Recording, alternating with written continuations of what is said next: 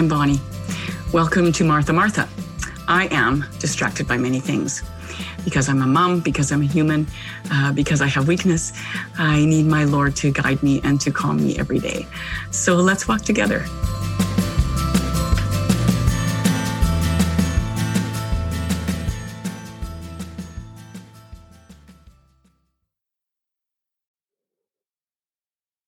Good morning, ladies. Um, I wanted to share with you a um, an expression that somebody just shared with me yesterday that I thought was um, was really valuable. So the, the saying is, "Fret and regret are like two bad dogs. Don't let them in." So we spend a like a heck of a lot of our time um, either worrying about what will be or worrying about what was. And the reality is that the, the more time we give up to sort of fretting and regretting in that way, um, the, the less we have available to be present in this very moment, right? And so we have to, you know, in a sense, develop tools for how to be in this moment so that um, we aren't spending all our time you know fretting about what is or regretting what what's already happened. Because it's just there's just no point. and that that plays out on a really small scale like fretting about how we're going to get through this next week. Um, and you know regretting that we didn't plan better you know a month ago or whatever. Um, but it could also work out in things like you know um, i wish i had been a better mom to my kids. I wish that um, you know i could do more for them you know we so fret and regret can be very much a very tiny minuscule um, action that we take every day or they can be things that are you know we're, we're reflecting on our life you know right and all the all the regrets that we have. And you know for most of us certainly for myself there are many many many regrets. Um, you know in the way i acted the way i behaved what i did do what i didn't do. Um, you know so we have to be cautious about that so one of the tools that was helpful for, has been helpful for me over the years is when I get into a busy time like this, often what happens is the more we have on our plate, the more um, you know we sort of experience anxiety. So even goofy things like we start thinking about, you know, maybe old problems that that uh, you know we wish didn't exist, and and so our plate gets really really full, and then we start having anxiety or worrying about you know all the things all the silly ridiculous things from our past that you know we haven't really no business fussing about but but that's what happens.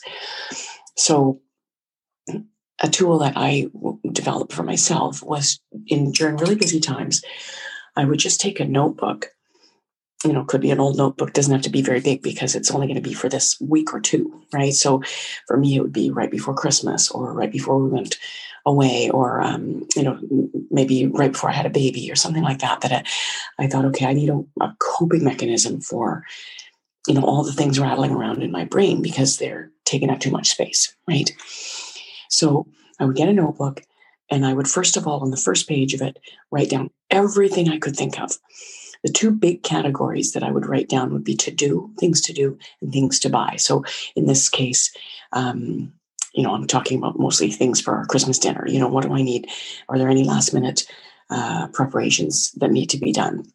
So I would big to do list, big to buy list, and write down everything I can think of in no, not necessarily any order, almost like a brainstorming page.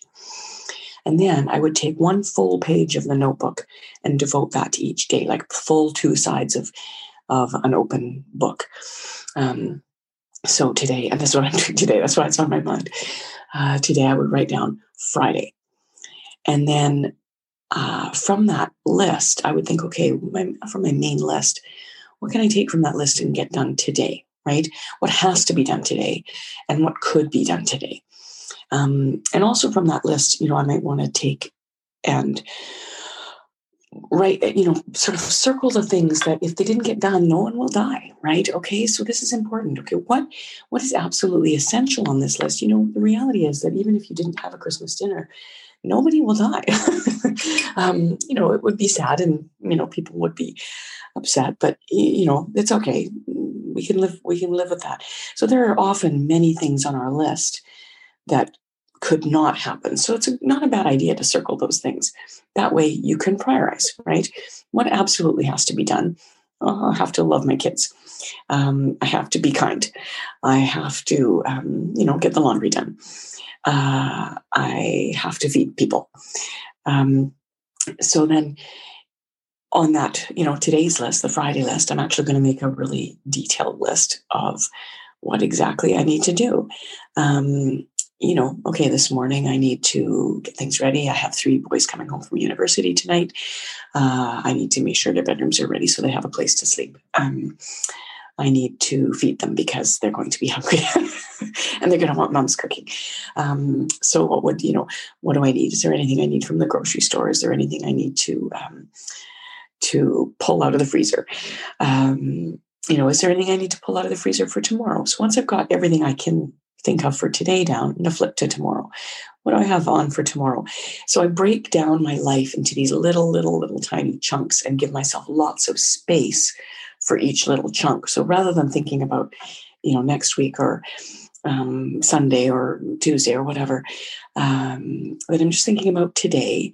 And I know I have all the things written down, so I'm not going to forget what needs to be happen later in the week, but I can just concentrate on today. So uh, that's just one coping tool that I found is uh, helps me avoid the fret and regret scenario. That I can just focus on on this moment and break it down and slow down. Right, we just need to slow everything down, um, and you know, uh, enjoy the day. Right, find find what joy you can in the day.